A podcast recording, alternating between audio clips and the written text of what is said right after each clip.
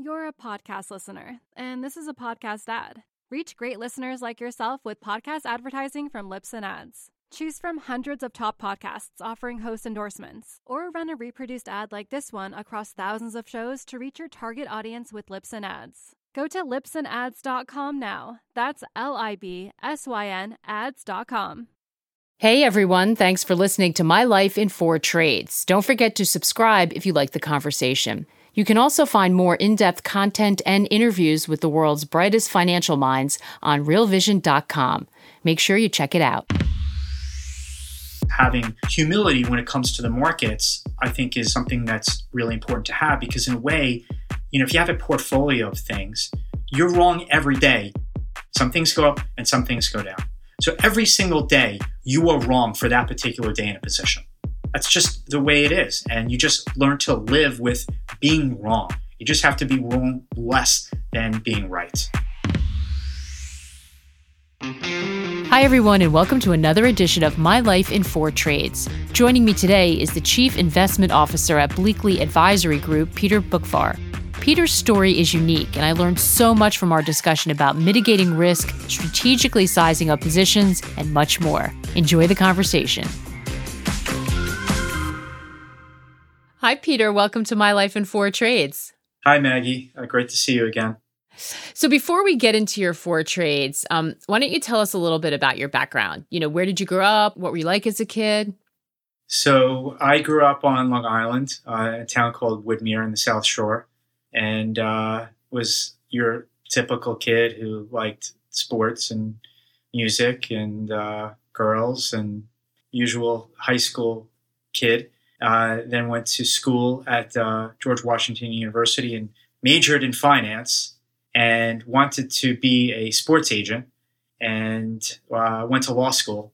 And after the first year of law school that summer, I got a job at uh, the investment bank at the time before it was bought by Credit Suisse, uh, First Boston at the time, it was Donaldson, Lufkin, and Jen mm-hmm. as a, a, grunt junior intern analyst uh, doing spreadsheets focused in the, in the high yield world.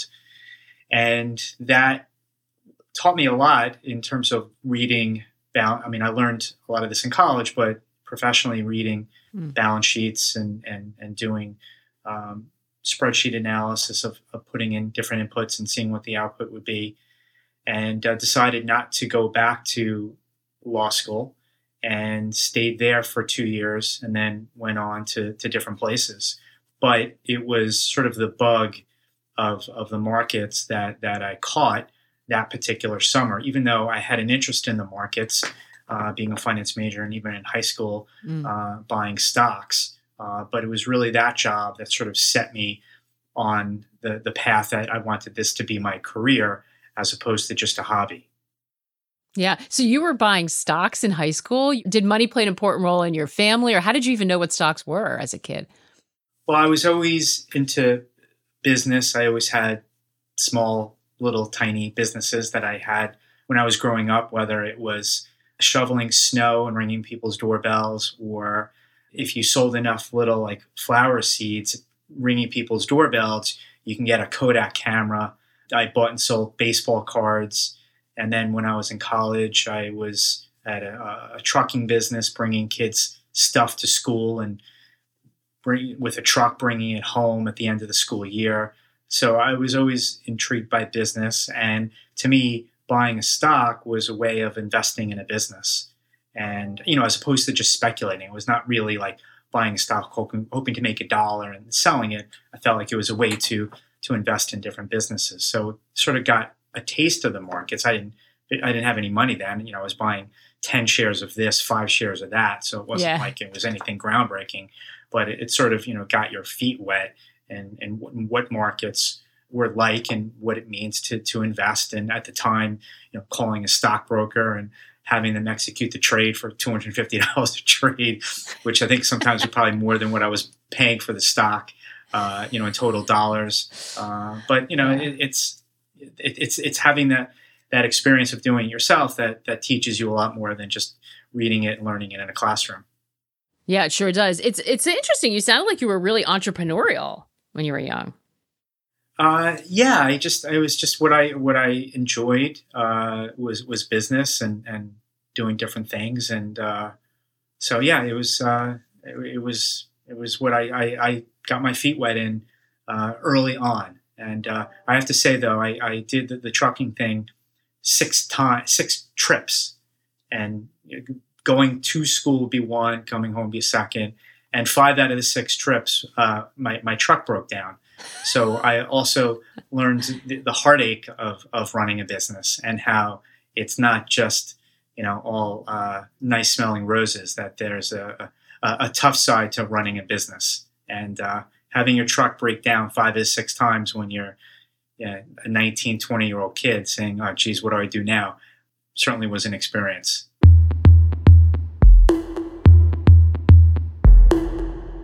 Yeah, persistence and uh, perseverance, right? Uh, getting your hands dirty. That's the only way you learn that. So you're working really in the business, it sounds like right out of school. And so the first trade that stands out for you um, is one of your best, and it came pretty early on, right? Tell us about the Corrections Corporation. What was that all about?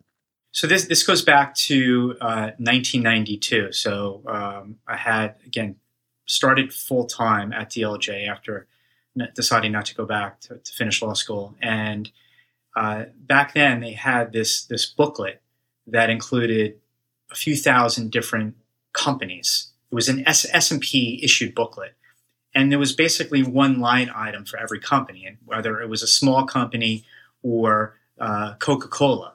And it was one line item, the name of the company, and a description of what the company did, and then a bunch of financials.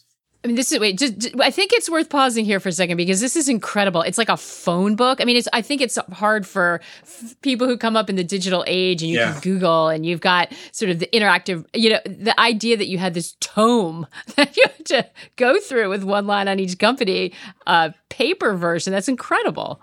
Yeah, that that was a, that's a good way of explaining it. It essentially was a phone book, and it was hundreds of pages listing you know thousands of different stocks and I would literally like turn it page by page to learn about different companies, learn about different stocks. Now, I only had one line to read to learn about what they did. I mean, Coca Cola you know, selling soft drinks, that was an easy thing to understand, you know, easy to put down.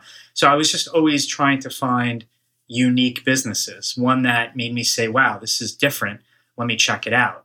Now, are your other peers doing the same thing? Are you working on a desk? Sort of set the scene for us. Like, what's going on in your life, in your career? You know, what are you doing? Are you on a trading floor? Well, this at the time, I was just a in, in a cubicle uh, in an open area with offices surrounding me. Uh, so I the the trading floor was one floor above uh, that I would actually like to go visit all the time and just absorb what was going on. But this was sort of in my spare time, just leafing through page by page to try to find things that were interesting. So I came across uh, the company you mentioned, Corrections Corporation of America, and it just listed a, a private prison operator.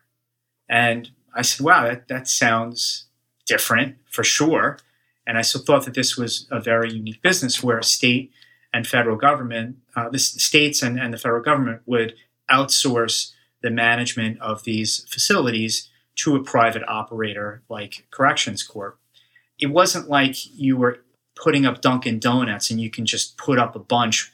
You know, you had to work with government authorities. So you were essentially given a monopoly.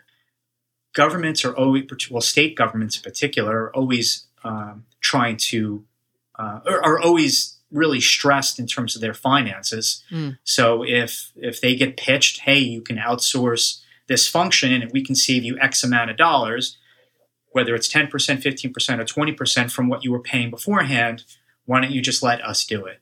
Uh, similar to there was a transition with, with with garbage pickup. You know, a lot of municipalities took care of the garbage, but over time they outsourced that to to private companies.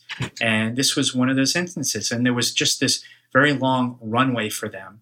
And the reason why it comes up is not just the uniqueness of the business, but you know, one of the things that I learned from the Peter Lynch books was the concept of a 10 bagger, where you would buy a stock and it would go up 10 times.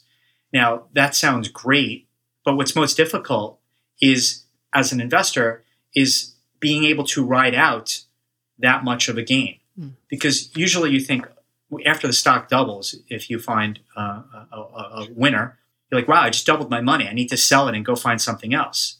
You know, one of the hardest things to do in investing is stick to a good story, stick to a good business with good management, and just let it ride. And that means absorbing downdrafts. That means sucking it up in terms of valuations because sometimes stocks get expensive, but they stay expensive. And it's just saying, are the fundamentals of this company, are the fundamentals of this industry still good enough that you should just let that stock continue to ride and, and not just sell it just because it's up? Because that's one of the mistakes that longer term investors make. Now, I'm putting aside a, a, trader who, you know, that's what they do. They, they take their gain and they move on to something else. I'm talking about a longer term investor in terms of, of compounding a particular position.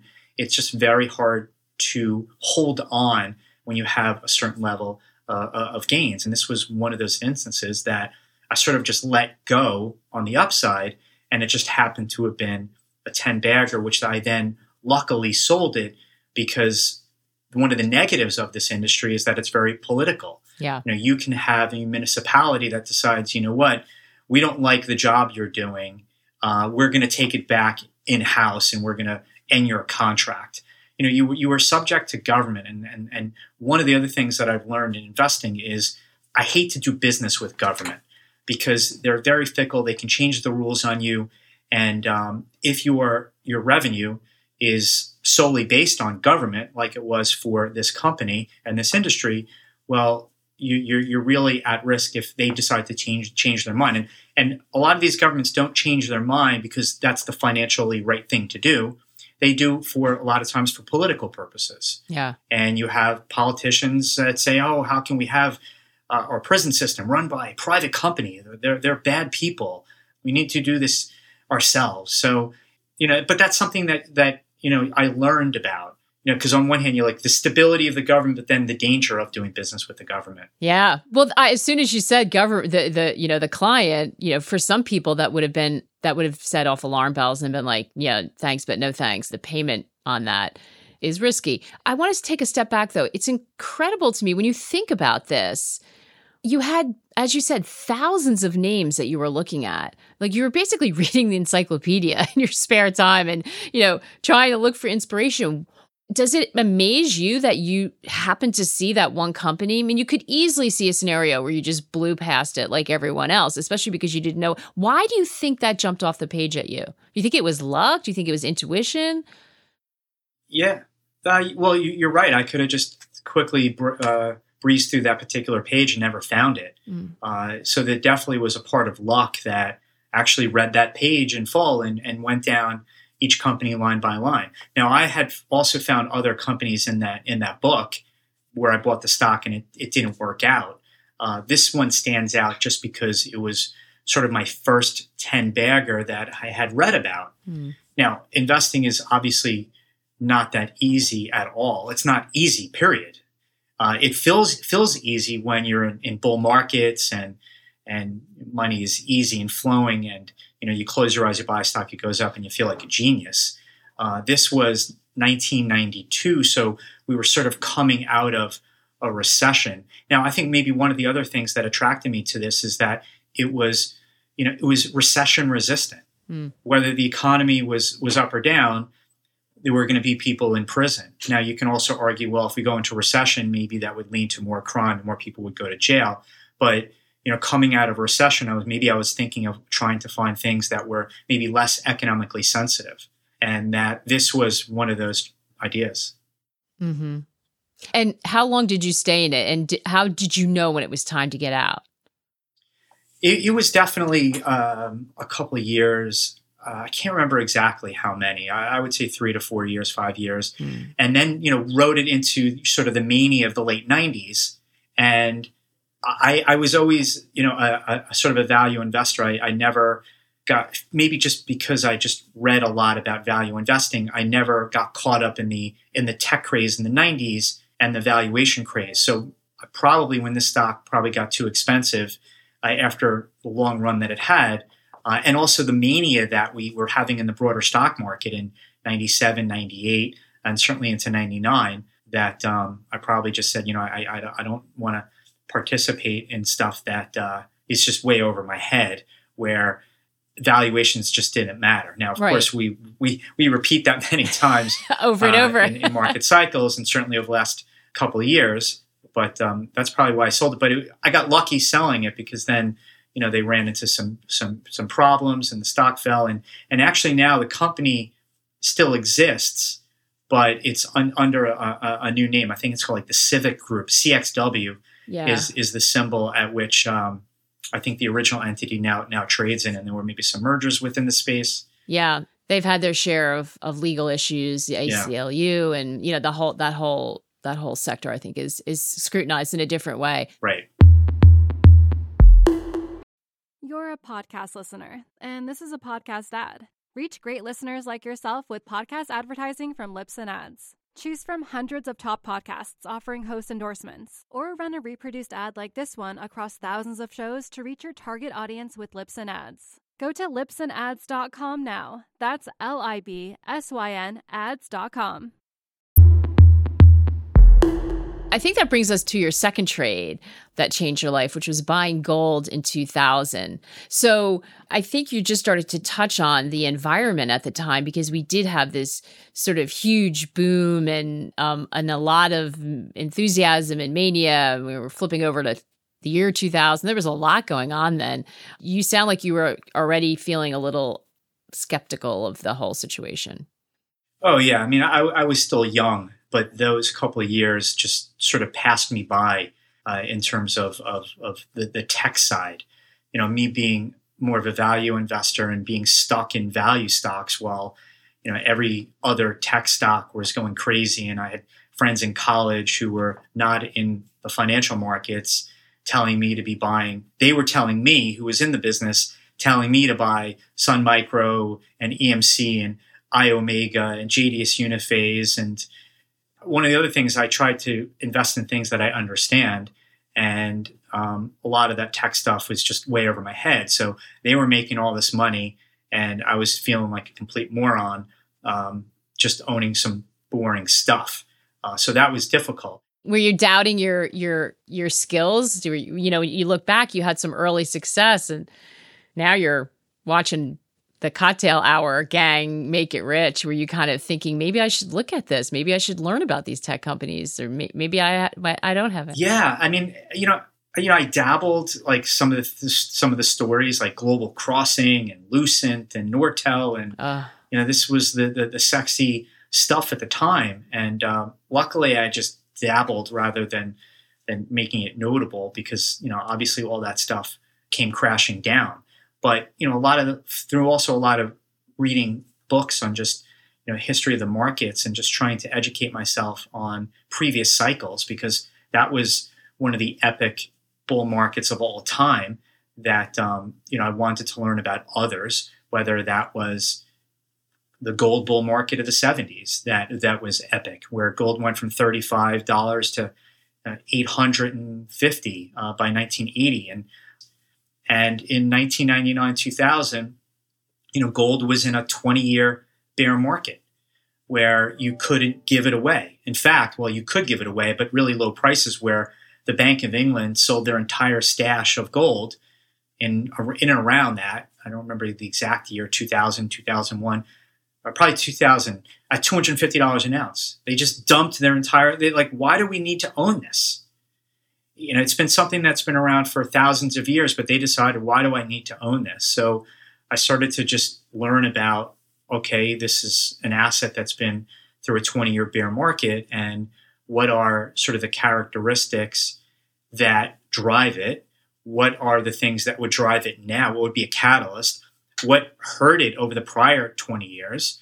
And it was just around the time when, you know, Greenspan, after raising the Fed funds rate to six and a half percent in May 2020, then was all of a sudden dealing with with the crash in tech stocks in a bear market and started to slash rates and cut rates at the time to an unheard of one percent. Uh, so when gold, now I didn't buy gold at 250. I probably bought it maybe 350, 375. But you know, gold went up for I think it was 12 years in a row. And um, between buying physical gold, uh, soon after GLD, the ETF was created. I think I bought GLD, and again, I can't remember exactly when it when it was. I think I bought GLD on the very first day that it ever started to trade because I said, you know, this is a way of, of, of, me buying it outside of having to buy physical or or buying a gold stock. Because at the time, you can you, you really unless you traded futures, which I did not. Right. Uh, you were you had you, your only choice was to buy physical or buy some of the the, the miners. I was just going to say this is a it's interesting because in what you described before and even resisting the tech boom, you really were doing what you knew, which goes back to you know understanding a business and and the nature of business. And that was you, you know the value. Do they have a, a, a, business model that other people don't? Look kind of looking for that. This sounds very different. This sounds like it's something that there was a pretty steep learning curve because you weren't a commodities guy originally. You were a stock guy because you were a business guy. Yeah so definitely more macro. Yeah. Was that hard? Well, you know, I also like to read like Market Wizards, that book, where it was basically interviews with a lot of macro people like Paul Tudor Jones and Michael Steinhardt and Stanley Druckenmiller and Jim Rogers and uh, um, I'm trying to think the guy who ran Caxton, Bruce Kovner. Those are also people that I read about. Uh, I think it was maybe it was I don't know if it was Paul Tudor Jones, Bruce Kovner, like telling a story that in in, in 1979 they were on the phone with uh, their broker, and Russia invaded Afghanistan. And he's like, "Oh, I, I need to buy gold." And you know, gold went up ten dollars overnight, and he had this great trade. So I always had like sort of this this macro interest uh, because I felt like you can do all the bottoms up work you want, but you also need to understand the macro because they mm-hmm. they they intertwine with each other. So it's important really to to get your hands around both. So yeah, but this was to your point, sort of a macro trade for me for the very first time. But it just felt right after uh, 20 years of, of pain and distress for gold holders. And I understood, uh, you know, I started to learn about the history of it as a, as a monetary metal that lasted thousands of years and just happened to ride that that that bull market. But also, you know, Alan Greenspan sort of helped out by having rates at one percent for years and creating a bubble. And you know the beauty of, of owning GLD at the time after it eventually came out, where I didn't have to worry about earnings estimates. Uh, but at the same time, there was pain in owning miners because they did well for a period of time, but learned that that's a really crappy business. And uh, the, the, the mining industry, and people can tell me if I'm wrong, that has probably destroyed more capital than and in any industry out there. So I learned that owning the physical stuff will do you better than owning the miners, even though I, I, I do own plenty of miners now, but I've learned uh, the better ones from the, from the from the bad ones. But luckily, rode that, uh, and then we'll also turn it over because then, unlike Corrections Corp, where I sold out what I felt was the right time, uh, I overstayed my wel- welcome in being long uh, gold and, and and also silver. Yeah, and that's the I mean the timing part is really hard, right? And and the third trade we're going to talk about was one of your worst, and that's being short stocks in 2006. So, set up for us what's happening again during this period, you know, where are you at? Are you at a firm? Are you on your own? What's happening in your life and in the markets? So at the time I was on the sell side. So the, the, the investing I was doing was for myself, but I was more uh, out there uh, as a strategist, basically giving my advice in the market. So it was giving my public advice, but at the same time, putting my money where my mouth was and seeing that we had this this huge housing bubble and um, just just through a lot of the work that I that I did myself and a lot of the reading and seeing that um, well what do you think happens when the Fed cuts rates to 1% and just leaves it there. Mm. You know, excesses are, are created. And uh, it, was, it was clear that it was in housing. Uh, what was not clear is when it would have mattered for the economy and the markets. So it was late 2005 when I believe it was Pulte Homes that said that their their their business was slowing in Las Vegas. And for those that remember, Las Vegas, in addition to Phoenix, were two of the hottest housing markets where people were buying two, three, four, five homes on leverage, uh, speculating and just flipping them. So I said, okay, well, this is it. Greenspan was raising rates all through this time at a quote unquote measured pace. He was raising rates 25 basis points at a time that took the Fed funds rate from 1% all the way to when he stopped at five and a quarter, from which Bernanke then cut down to zero. But he was raising rates. And I just was saying that, okay, housing is very interest rate sensitive. The central bank is raising interest rates at every single meeting. Pulte Homes just told us that business is beginning to slow in Las Vegas. Therefore, the party is over. So I started to just short the S&P. And for me, that was just easier than, than, cause you know, I, I, just wasn't in the mood to just get run over, run over by investing, uh, shorting the bank stocks and mm-hmm. Countrywide Credit and all this. I just started to short like the Qs and the S&Ps. And this is early 2006. And, and for those that don't remember, the S&P 500 topped out in October 2007. Mm. Okay? So this is this is a long period of time of sort of market markets that were ignoring what was going on in housing. And then of course you you fast forward and you had the Bear Stearns hedge fund blowups, but there was still the belief that this was contained. Now, obviously I should have been short housing stocks. my, my, my life would have been a little easier if I was just short specific stuff to mm. where the bubble was housing, uh, housing finance, the bank stocks. But because I I am not that aggressive when it comes to the short side, I didn't do it. I shorted the S and P, which was a huge mistake. So it went up in my face, and and and one of the characteristics that I stupidly have is, is a level of stubbornness that I, I've learned to put aside when it comes to the markets, and just like I said, be more humble about the investing process. But I just felt I was just stubborn and I kept fighting the continued rally in stocks and shorted more and you know still within my my leverage parameters and my margin parameters but just stuck with it and um, lost a bunch of money and to the point where when things started to unravel in the markets and you got past the peak of october 2007 and you got further deeper into 2008 and Bear Stearns blew up and then you got to the Lehman blow up. I, I was so scarred by the time of being short in my face that when it finally came about and I was still short, that I covered my shorts when I broke even. So I didn't lose money. Hmm.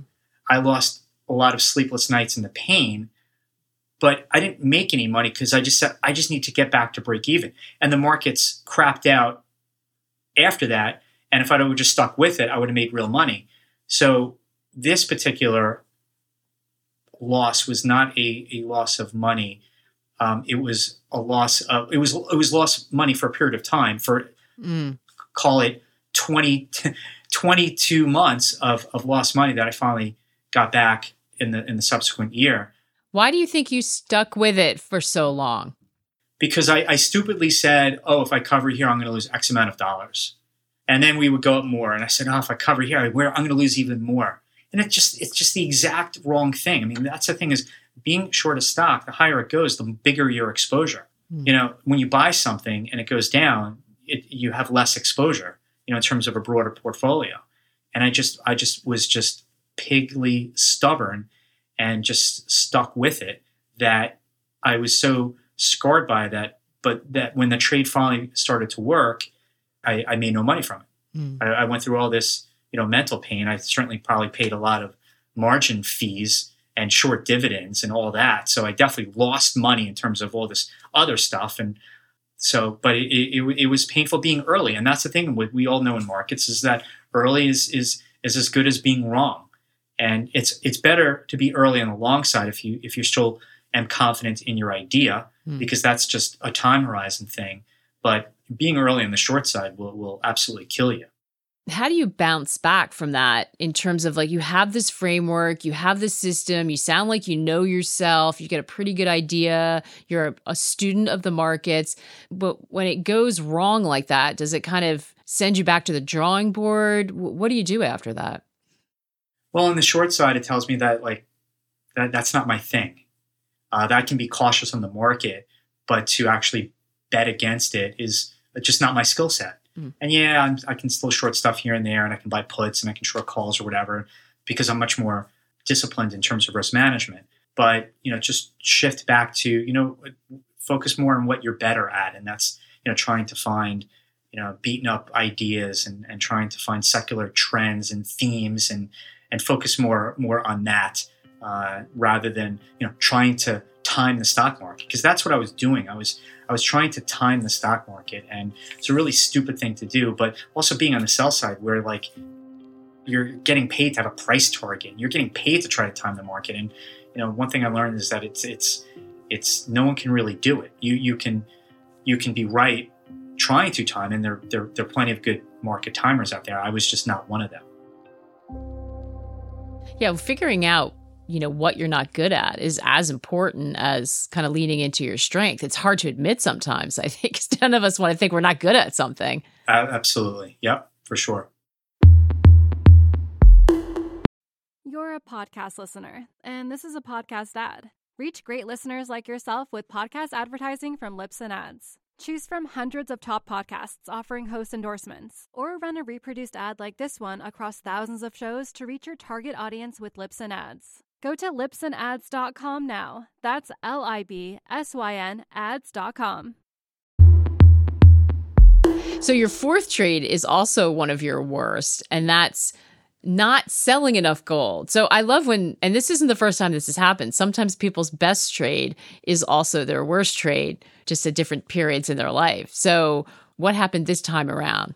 Okay, so rewind back into 2011 um, had long, I've been long silver too, so gold and silver. Silver went to this parabolic move, went to fifty dollars an ounce, give or take, and I, I did sell a bunch into that because I, I, had learned from the late '90s you get a parabolic phase and it always comes crashing down. So that that sort of lesson taught me to sell, but I stuck with the gold and a small amount of silver, and because I felt like that interest rates were at zero. And remember, in 20 09, the Fed started down this QE path. Mm-hmm. And then they had QE1, and that ended. Then they had QE2. So we were sort of in this money printing world. And I'm like, how do I not just continue to own gold? And you've owned it all along from when you put that good trade on. Right. That was one of your best trades. You've held on to it. And so that's what we're talking about. You're now sitting in that fa- that what has been a decade long fantastic trade for you. Yep and and gold had topped out in, 2011 yeah at 1900 september 2011 but i knew on an inflation adjusted basis it should still go higher we're in this new money printing world now gold is going to really have this parabolic move it'll go to 3000 and then all of a sudden a year another year goes by and I think it was either Denmark or Sweden started to experiment with negative interest rates. And then, of course, Draghi, whatever it takes, and QE, they're doing it. Japan was doing it and we're doing it. And I'm like, how can you not just continue to own uh, gold? And I started buying silver after it pulled back. So then we go into 2013, and now I left my sell side firm and I'm at a hedge fund. And gold was one of my positions. And now in 2013, you're in QE infinity. So not only is is is the Fed doing QE, but now it's QE infinity. It's it's a trillion dollar run rate that they were buying uh, assets. And I'm like, I said, how can you not own gold in this kind of environment? And gold just crapped out because I think that people felt that, okay, the Fed has our back for the stock market and the economy. And why do you want to own that, that, that yellow piece of metal uh, in this kind of environment? There's no need. And uh, gold had a really difficult 2013. And then you got to a point where you were headed towards okay, a couple of years later, when the Fed, when's the Fed going to start raising interest rates? And if the Fed's going to start raising interest rates, why do I need to own gold? So I had rode this great bull market and was in the process of riding a lot of it back down. Again, selling some here and there, selling most of my silver, trading around here and there, but seeing a lot of those gains dissipate in a macro environment that I thought was just picture perfect for it. Mm. And ironically, when Janet Yellen originally uh, or first raised interest rates in December 2015 after keeping it at zero for seven years between her and Bernanke, that that was that was the bear market bottom in gold, where it bottomed out at around 1050 after peaking at 1900, and then it's been you know rallying ever since. And you know I'm still long and have gotten much longer. The one lesson I did learn in, with the mining stocks was that knowing that they were a crappy business, so I was really mostly losing money, giving back my gains on the physical, as opposed to uh, the individual miners. Now I'm much more heavily involved in the miners because I think their businesses are much better run. But to see gains just dissipate uh, was very difficult, especially when I felt that the environment was still very good. And that gets back to the original point on corrections: is you know riding a bull market or riding uh, a long-term stock is really really difficult, and getting off at the right time is really difficult. I mean, Amazon fell 95% from the peak in March 2000 to the bottom in 2002. And you can assume that their almost entire investor base in 1999 probably was gone by the bottom in 2002. But when you think about for those few that held on because they felt that Amazon was changing the world and Jeff Bezos was a genius, I want to ride his coattails. Well, not only did they not sell, but they were buying all the way down at cheaper and cheaper and cheaper prices and have ridden you know multitudes of, of, of gains and to riches ever since. Now, obviously, gold is a commodity, or you can call it a currency. I like to more currency that has these cyclical waves up and down, mm. as opposed to investing in the long term prospects of a business. But it still, from an investing standpoint, gets to a lot of the same decision making: is how long do I ride this? When do I get off? Uh, can I get off at the right time? And if I don't, riding it all the way all the way down how do you not get married to your viewpoint? How do you avoid staying with because this is this is twice this has happened. I mean, obviously it happens to everyone, but these are two that you really stand out for you. Have you reconciled you know that that the sort of narrative or the macro view you believe so strongly in and yet it doesn't work out in terms of the trade? It's um it's it's difficult. I think a lot of it has to do with constantly testing and retesting your thesis and and there are times when you know after losing money a bunch of money you just realize you're wrong and you just got to suck it up and you just have to eat that loss um, but things that i feel highly convicted on trying to balance that conviction with the trade that's going against you for an extended period of time mm. is is a really difficult balance and i think it comes down to maybe sizing the position properly where if you finally wake up and realize you're wrong, that loss doesn't end you. Mm-hmm. And sizing it properly that you can ride out being wrong for a period of time where you can take that pain also without ruining you. So a lot of it's that sizing because if I had sized these improperly and just got way too big, uh, at least certainly on the short side, would have would have put me out. That um, you know covering so much against me that would have been really difficult. And so th- a lot of it has to do with that too, with just sizing a position where, you know, it, it's not keeping you up at night, even though it can, you know, it still does. yeah, it still does, of course.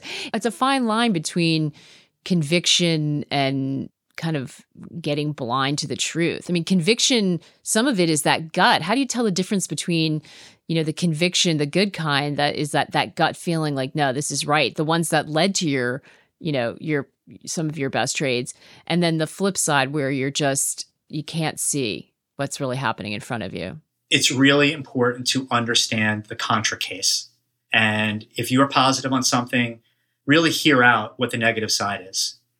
And after hearing that negative side, side is you think that okay it's not really standing on, on a good foundation. Well then you can be, maybe be more comfortable with your long position and, and certainly on the short side. But if that contra uh, idea and thesis makes you sit and wonder and think, you know what, you know, there's something there.